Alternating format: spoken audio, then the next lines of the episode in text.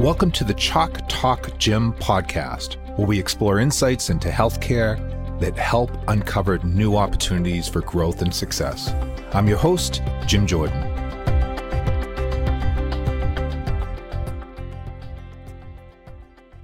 Hello, everybody, and welcome back to the show. Today, we have an exciting interview with Keith Carlson. He's an experienced nurse, an author, a coach, a podcaster with over 27 years of experience in nursing. Keith has a unique perspective on the nursing profession gained through his diverse background working in community health, home health, and hospice care. He's also a board certified nurse coach, and he's focused on helping nurses advance their careers. In our conversation today, Keith shares insightful commentary on the state of nursing and healthcare based upon his experience, and we discuss the corporatization of healthcare, the nursing shortage, staffing challenges, physician burnout and suicide, and much, much more. Keith offers a thoughtful critique while also recognizing that there's positive change makers out there trying to improve our healthcare system. Overall, I'd say it's a highly informative and engaging discussion. I think both healthcare professionals and the general public will truly appreciate. I hope you enjoy this interview as much as I do. And why don't we start by Keith telling us a little bit more about yourself? Thanks, Jim. Yeah, I've been a nurse for 27 years at this point, coming up on 28. And I've really, I cut my teeth in community health, federally qualified health centers, working in the Latino community in economically depressed cities in Western Massachusetts and did home health, hospice, very intensive HIV case management.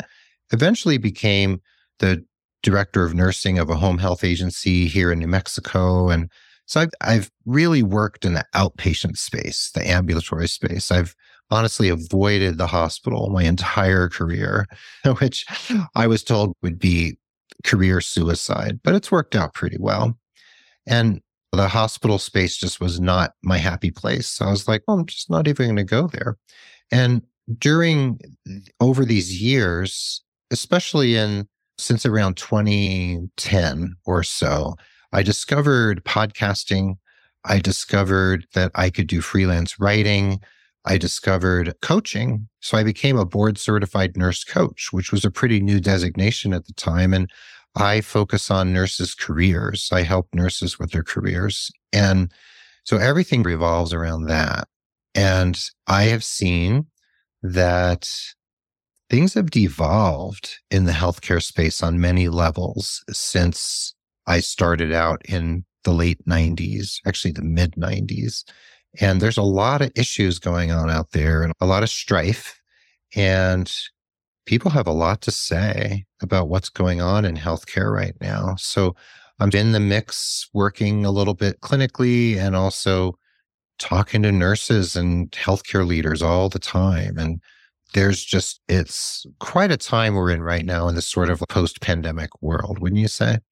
I would. I, I, want to step back a little bit. What's the board certified nurse coach? Where's what mm-hmm. organization mm-hmm. does that certification and in case anyone well, else in the audience is interested in pursuing something like that. Yeah, it's INCA, the International Nurse Coach Association, founded by Barbie Dossey, who's been around for many years. She lives here in Santa Fe, New Mexico. Susan Luck, there's other people who were involved, and they did a lot of work to codify coaching in it from a nursing perspective and create a curriculum, textbooks, evidence based information and also a certification exam for people to become board certified. So before that, nurses would do certifications with a lot of wellness organizations out there to become health coaches, which was great, and life coaches. But to actually codify nurse coaching and create a whole curriculum and a conceptual framework around what nurses can do when they have the skills of a coach. And healthcare organizations are actually seeing the benefit of that. And they're actually hiring nurses as coaches, health coaches to work with their patients.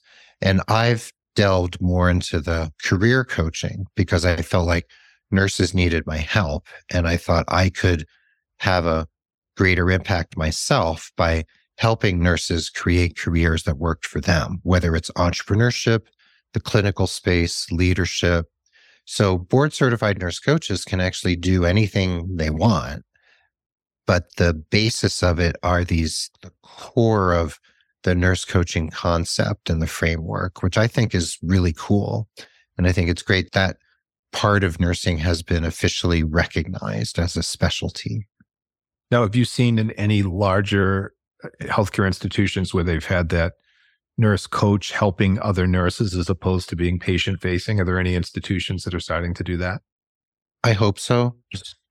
I haven't heard of any specifically, but I, I, hope there's organizations that have nurses who are working as coaches or mentors for their staff. And I think nursing is missing, from my perspective, this philosophy of mentorship. I just feel like we need that. We're desperate. We're hungry for it. And I feel like a lot of newer nurses just get thrown to the lions and it's sink or swim. I'm mixing metaphors here. There's something about the nursing space in the healthcare ecosystem that chews up a lot of nurses. And it's sad because they're the backbone and the lifeblood of the system. So we you were we were starting to talk about 2000 as a, yeah. as a pivot point, in your opinion, and we certainly knew there were uh, there was a nursing shortage coming, but I think it's something else. When I look at how they're managed, the efficiency before for the audience, we were talking before. I have a daughter who's a nurse. The scheduling of people and allowing them to have personal lives. There's something that leadership of these healthcare institutions do not understand in terms of managing their talent. What is it that you think is needs improvement or why is this being ignored? It's multifaceted.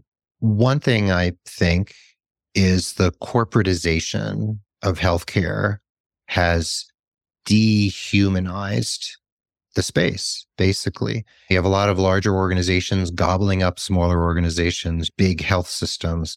Some of them are doing it well, and some of them are not doing it well. And I feel like the drive for profits and the shareholder mentality, from my perspective, has it's changed healthcare. Everything is so profit driven and productivity driven. We have, I know we're not talking about physicians, but just to say physicians have been pushed into this 15 minute visit model and nurse practitioners who work in primary care and specialties are being pushed into this 15 minute model. What can you accomplish in 15 minutes? Everything is being driven in these directions that are dehumanizing, that decrease the quality of care that we can provide. And for nurses, talk to many nurses and you're going to hear about staffing. And your daughter will probably talk about staffing. And during the pandemic, all hell broke loose, right? The feces hit the fan, right? And we had to figure out how to care for people in this absolute historic moment, which my hope at the time was that we would learn from that experience and realize, oh my gosh, look at these hardworking healthcare professionals and nurses and look at our staffing models and look at how we're forcing people into these roles that are unsustainable.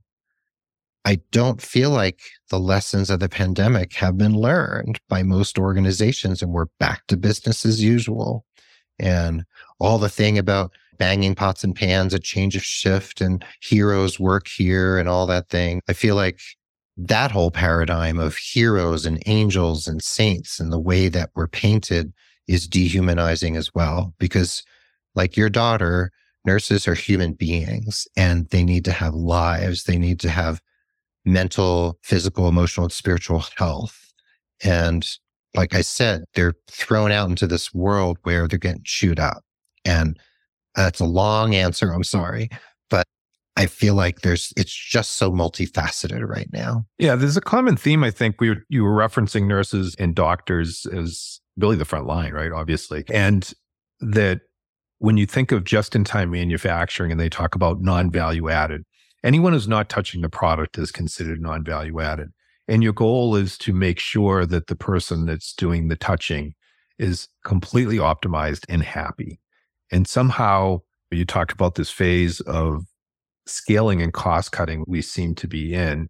And we call it corporatization. Yet, if you go to big companies like Boston Scientific and Medtronic, they actually know down to the half penny what it takes to do things and the importance of people and productivity and rest in, in their factories. And we just aren't there yet in, in healthcare. And I'm not sure if it's just because we're starting in the past 20 years to computerize this business. But if you're developing systems, why are doctors still spending so much time in the electronic health record? You certainly need their guidance when you're developing a system. But once the system is burned in, there should be, you know, a low level person doing that to save their time. And I don't think we have time for people to have conversations, to hold hands anymore. To, you know, I remember mm. when my mother was passing that, you know, she had a, a nurse or two that would spend an extra five minutes and have a conversation. And that is part of nursing. That is actually Gold. why most people went into it. Yeah, it's it's like gold that time with the patient. And the other day, I posted something on LinkedIn. I said that I'd taken my father-in-law to the emergency room. He was evaluated, but the doctor never touched him, even though he had abdominal pain, even though he was short of breath. The doctor didn't even put a stethoscope on his body. They drew labs, they did an x ray, never came within five feet of his body, right? And then I saw a neurologist for a condition I have for a virtual visit. When I went into my chart and saw that neurologist's notes, the neurologist charted all these things that were done during the visit. Like he said, he had me touch the different parts of my body to show that they were equal neurologically. And he said that my gait was normal, even though I walk with a cane. And what I realized was he just imported a visit from someone else and then just all the buttons were already clicked. So I took him to task and made him change the note because I didn't want my insurance company to see, oh, his gait's normal, he's neurologically intact. So that I feel, and, and you should see the string of comments and reposts for that, what I said. Everyone is saying the same thing. So if doctors don't feel like they have time to even touch a patient, to do a physical exam, to listen to their heart for a murmur, or listen to their lungs, or touch their shoulder, and they're importing pre-programmed visit notes that aren't even accurate, which is actually insurance fraud if you come down to it. What's going on there? And if a nurse like your daughter has five patients or six patients when she's supposed to have three, and she can't give the quality of care that she was trained to do in nursing school, how's she going to feel when she goes home at night? So there's a disconnect there that makes me, it's maddening, I would say. And it's extremely frustrating. Where do you think the cycle goes? What, what challenges when you're working with nurses is, are you seeing that is unique or, or mm-hmm. problems that have been solved in a unique way that maybe the rest of the audience wouldn't think about? Some nurses turn to entrepreneurship more and more. They're inventing products, they're becoming freelance health writers, coaches, podcasters, starting all sorts of consulting businesses. They're creating new paradigms because they feel like they need to take control. Take my good friend, Dr. Renee Thompson. She's a doctor of nursing practice. She is the CEO and founder of the Healthy Workforce Institute. She'd be a great person to have on your show. Her mission is to be put out of business because she's trying to help organizations eradicate bullying and incivility.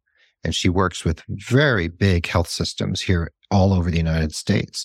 She doesn't want to even have a job, but bullying and incivility are so rampant in so many organizations that she goes in and she helps rework their culture from the top to bottom and the bottom to the top. So when so, you're saying this bullying, you're not talking about the children, you're talking about corporate cultures? I'm talking about nurse to nurse, first yeah. of all. That's a big one. And from my experience and my observations, that's internalized oppression. The nurses, when you feel oppressed from the top, your oppression goes to the goes laterally and you oppress the people around you. So there's a lot of dynamics there. Mm-hmm. So people like Dr. Thompson are creating companies where they're trying to change the face of healthcare And then there's people like me who work with individuals. Some nurses are finding organizations where leadership is actually good, where there's solid, positive, humble, powerful leadership. And there are healthcare organizations in the United States that are doing it well. And I do talk to some nurses who are actually quite happy. So that's also lovely to hear. And what I want to see, and I think we're seeing, is nurses are voting with their feet. And the organizations that don't know how to lead, that are toxic, that have toxic leadership and cultures, those organizations, I'm sorry, but they deserve to go down. And the good organizations need to continue to rise and be supported. So I just think people need to vote with their feet and patients need to know what's going on so they can vote with their wallets. And I think that's one way we can force change within the system. That's maybe that's naive. I don't know, but yeah, if you're interested in working in, in a, a hospital scenario, we're now in a lot of places in the country where you have one to four providers covering the whole region. And if you go back 30 years, 40 years ago, you had a lot more independent facilities. And I think that's probably one of the challenges. For those that are happier, what is it that their leadership is doing that you see differently from the toxic environment? They work in organizations, let's say it's a hospital, where staffing is actually paid the attention that it deserves and the staffing is sane and humane and the the nurses feel like they can actually care well for their patients because they have the number of patients that makes it functional and also possible to provide the best possible care they can the way that they were trained to do and give the holistic care that nurses are in the business to provide. So there are organizations like that i think there are outpatient facilities and organizations where nurses feel they can also provide the care they want, whether it's home health or hospice or independent physician practices. Here in Santa Fe, a number of physicians in different specialties have abandoned our main hospital here and created their own physician run group. And they're contracting with a different hospital and working as an independent organization, but within a hospital. And so they voted with their feet. They left that particular hospital and were like, see ya. We're going to create our own physician controlled um, practice where we call the shots.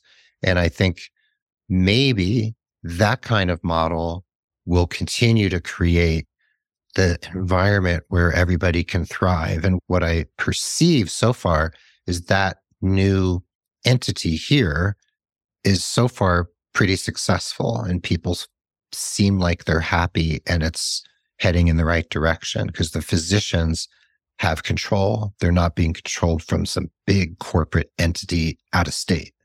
So I think people are figuring out workarounds. And I think that's what we need to do. And people need to take the bull by the horns and figure out what's going to work for them in their region or their city or their town.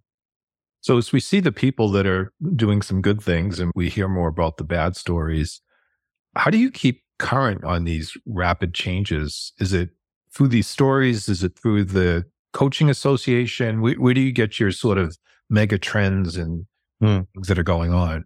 Good question. One is doing my podcast. I've just recorded episode 49. So I talk to a lot of people, and I'd like to have you on my show as well. So I talk to people who are in positions of leadership and power and thought leaders and people who are looking at this in all sorts of creative ways. So that's one way. The other way is I hang out on LinkedIn because I think LinkedIn is a great ecosystem for keeping your finger on the pulse of what's happening. There's, of course, there's talk on the site formerly known as Twitter. There's conversations on Facebook, but I feel like LinkedIn is a it's a great clearinghouse of conversation. And I I think there's a lot of good people there posting sincerely and authentically. And I get a lot of my information from there. I also just talk to a lot of my friends and colleagues and people who are knowledgeable. And also as a career coach, nurses contact me every day. So I hear a lot of stories and that gives me insight. And then as a writer, I interview people, I pull together stuff that I'm hearing out there in the ethers and put it into my own words. And I write for different organizations. So that also helps me distill what I'm hearing and feeling and seeing and put it into my own contextual framework for the organizations I write for. I have all these different streams of information coming in, and I try to continue to distill them. And then I speak at conferences and I get to talk to people in groups like that too. Is there a new emerging issue that you're starting to get concerned about that hasn't really made it out to the public knowledge yet? No, there's nothing I'm hearing that is not in the public sphere. There's the staffing, there's burnout, there's honestly, there's suicidality. In this country, we lose a physician to suicide on an average one a day. Mm-hmm. So about 400 physicians a year take their lives in the United States. And that is shocking to me. We don't have stats on nurses, but we know it's out there. So that might not be something the public thinks about. Really? One doctor a day takes their lives? What is that about?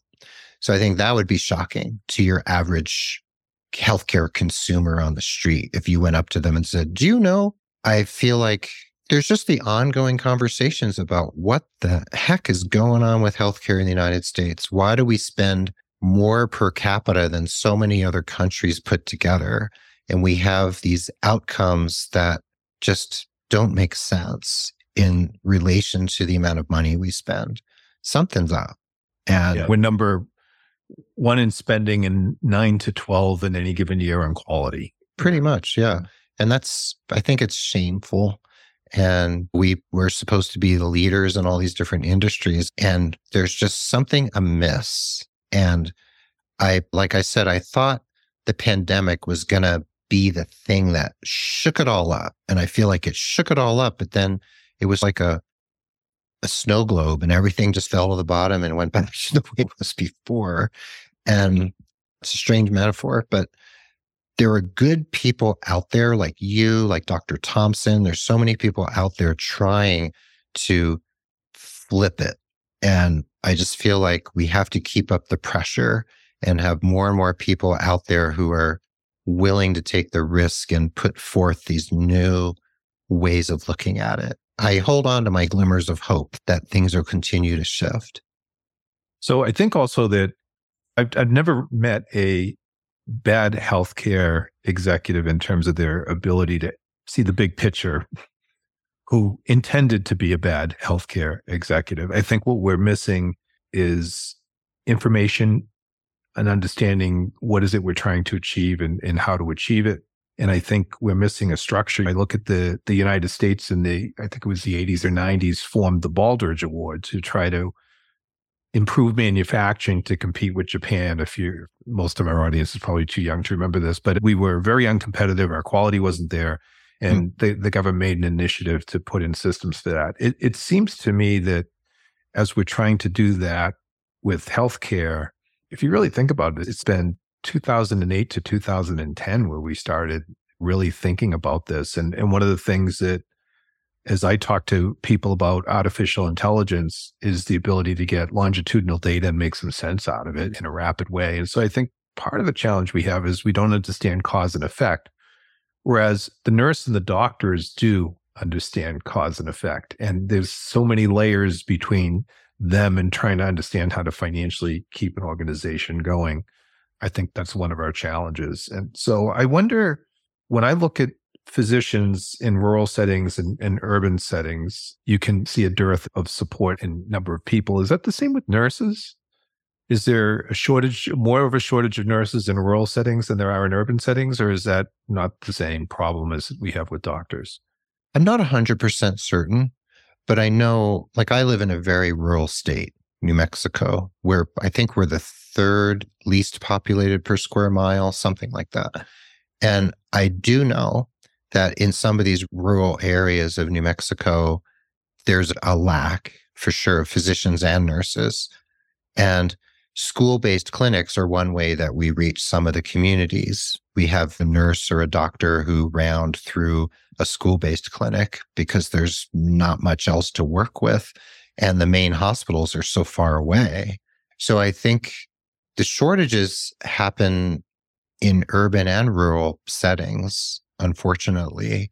And there's a lot of different there's a lot of different threads of the explanations for why the nursing shortage is what it is. There's a lot of different reasons for it. And some of them are being addressed and some of them are not being addressed.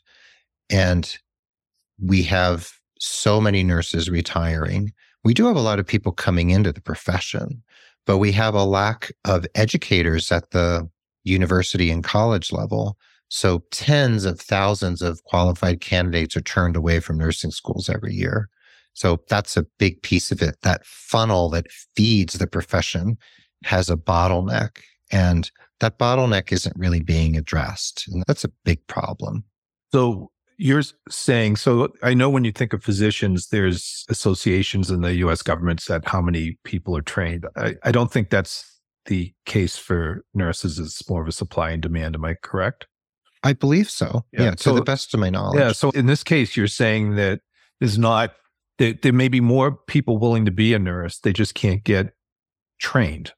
Tens of thousands. And part of the reason is because you can work clinically and make a heck of a lot more money than you can being an educator in academia. Mm-hmm. So there's not a lot of draw to the academic setting for that reason. And if we're turning away that many candidates in the face of a growing shortage, hundreds of thousands of nurses that we're going to be short over the next decade or two, then that's something that should be addressed at a systemic level. And if that bottleneck doesn't get addressed by, I don't know, is it the government? I don't know who is supposed to deal with this, but something needs to be done because we need that funnel to continue to be fed. There's a lot of talented people out there who would like to come into nursing. And nursing is a very progressive, holistic, growing world. There's a lot of options for nurses now. There's so many things we can do, but we need to keep that funnel healthy and keep people coming in and mentor them so that they can grow into leaders and be the just be the future of the profession. So it's not dissimilar to our public schools where we're not attracting these folks due to salaries. And it strikes me as I'm listening to you, I'm here in Pittsburgh and, and obviously University of Pittsburgh and UPMC Medical Center are very tightly aligned. And as you were saying that, I was thinking of most of my daughter's instructors also had a clinical appointment and that's probably where they made most of their money and their giving back was probably not costing them something if you were a rural setting, just only instructor. Sounds mm-hmm. like to me. Interesting. I, I wasn't aware of that. So, in your journey so far, what's the biggest lesson you've learned? I've learned so many lessons over the years. One is that, like I was mentioning, nursing is an extremely varied profession. That if you ask the average person on the street what a nurse does, they'll say they care for them in a hospital. And that's about maybe 55% of nurses, maybe 60% of nurses work in acute care hospitals of some kind. So that other 40 to 45% of nurses do other things. The breadth and depth of the profession has really grown over the decades. And I feel like nurses have so many choices now. And it's very exciting on many levels. And I think technology, artificial intelligence, there's just so many there's so many options and opportunities for nurses who want to delve into new spaces. So there's lots of room and people are doing pretty cool things. So that's one thing I've learned. The other thing I've learned is that the American healthcare system, like I've been saying, has some toxicity in it. There's some dysfunction that needs to be addressed. And I've learned through my podcast, for instance, that there's a lot of really smart people who have some pretty amazing ideas and are doing good work in the world. And it's those people who keep me buoyed and help me feel that that there's a way forward because we can become pretty despairing if we look at all the problems but there are a lot of potential solutions and there are a lot of amazing brilliant people and talented people who are working really hard and are very dedicated and earnest so it's those people I like to highlight and those people I like to support because I feel like the solutions are there. I just feel like we need them to come to the fore. So that's another lesson I've learned is that the potential's there. It's all there. And we just have to knit it all together and figure out how to make it work. So my last question would be if you could, and, and I'm going to focus it on hospital because it's it yeah. seems to be the biggest uh, challenge we have. What do you see as the biggest threat that needs to be overcome to advance nursing in the hospital setting? I think one of the biggest threats is culture. I just feel like we have toxic cultures. Like I was mentioning, Dr. Renee Thompson and her work with the Healthy Workforce Institute. I feel like we need to address that. We need to make sure nurses support each other and that there's a greater sense of mentoring and nurturing. And there's this whole trope of nurses eating their young. And it's true to a large extent. And I feel like that has to be flipped on its head. And we need to take these younger, newer nurses, like your daughter, for instance, perhaps, and take them under our wings and nurture them and teach them and put them on our shoulders, more or less, and show them like all the possibilities that are there and open the world to them because the world's their oyster. But we need to give them the tools and the strength and the support to get there. And I think having a culture of mentoring and support and humble leadership is central to helping our profession you know realize its potential in the 21st century. So i, I guess that also goes back to how we teach our healthcare executives in, in universities. What would I, I believe that's true. And i think there are leadership models that are dysfunctional and toxic and unhelpful. And there are humble, forward thinking, progressive ways of looking at leadership, I think that can really make organizations and the people who work for them shine, can really elevate them. So I don't understand exactly what's being taught in those graduate and and programs out there in terms of healthcare administration. Hopefully, these conversations are going on and people are will be turning out leaders who are going to change the paradigm. And I do feel hopeful with what I see in the younger generations and the earnestness and the desire for change. So I hold out hope that these newer generations are going to flip the, the script a little bit. I do think we had a, my wife and I had a recent experience where one of our doctors retired and we had a meeting with the younger doctor. And perhaps the older person would be upset when you came in with your Dr. Google notes and the younger person is ready to sit there and answer all your questions in a, in a very patient way. And so hopefully that's a sign of things to come. One of the things that I love about being associated with Carnegie Mellon University's Heinz College is they Heinz College itself was founded by this gentleman named Bill Cooper, and he always had this men and women of intelligent action. Hmm. And mm-hmm. there's an aspect to the school as intelligent as uh, and quant jobs as a, a, CMU person would be. In Heinz College, they talk about people and empathy and, and and leadership. And I think that there's been times as we've been planning our curriculum where you struggle with the balance of the quant and the people. And I think that's one of the challenges we have in our universities now is given how many courses we have to make a student, how do we balance all that? And I think it's the same thing as I talk to training young physicians. At some point, when we look at the nursing shortage and the physician shortage, but we, are actually going to see by 2030 more and more nurse practitioners mm-hmm. that they're going to start working in teams. They have to start working in teams, right? So physicians need to let nurse practitioners and PAs do are. And if you talk to them, they'll say, we're trained to do so much more than we're doing today. And that aspect of working with people, I think, is got to be involved in there in, in our future. It does. So, it so does. Let's end with where's your podcast? How can people find you? And if someone wanted to work with you as a coach, how would they get in contact with you? Sure. My podcast is The Nurse Keith Show. It's on every app you could think of Spotify, Google, Amazon, Apple, and then all the other apps, Overcast, etc. So you can find it anywhere. It's the Nurse Keith Show. And like I said, I just recorded episode 449. And there's lots of bonus episodes too that don't have a number. So it's somewhere in 480 or 490 episodes.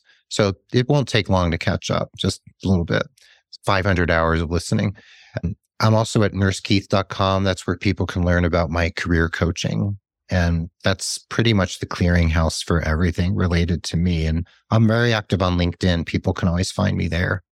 Perfect. Anything else you'd like to share with the audience? I'd just like to share that nursing is, like I said, the lifeblood of the healthcare system. We're the largest workforce within the entire workforce in healthcare. And nurses, I don't believe nurses are heroes. They're not angels. They're not saints. They're human beings.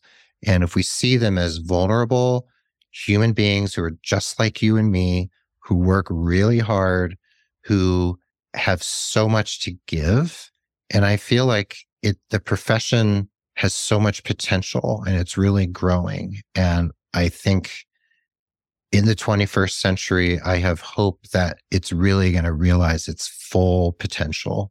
Like with nurse practitioners and advanced practice nurses, I feel like there's so much there so I just, I hope people will take that to heart and just support the nurses in their lives and encourage them to realize their dreams within their careers and find the way forward that works for them.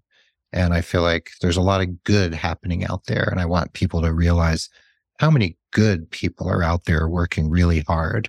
Perfect. Well, thank you so much for being a guest. I really appreciate it. Thank you so much, Jim. I look forward to having you on my show too. All right. That was fun. Thank you. Thanks for tuning in to the Chalk Talk Gym podcast. For resources, show notes, and ways to get in touch, visit us at chalktalkgym.com.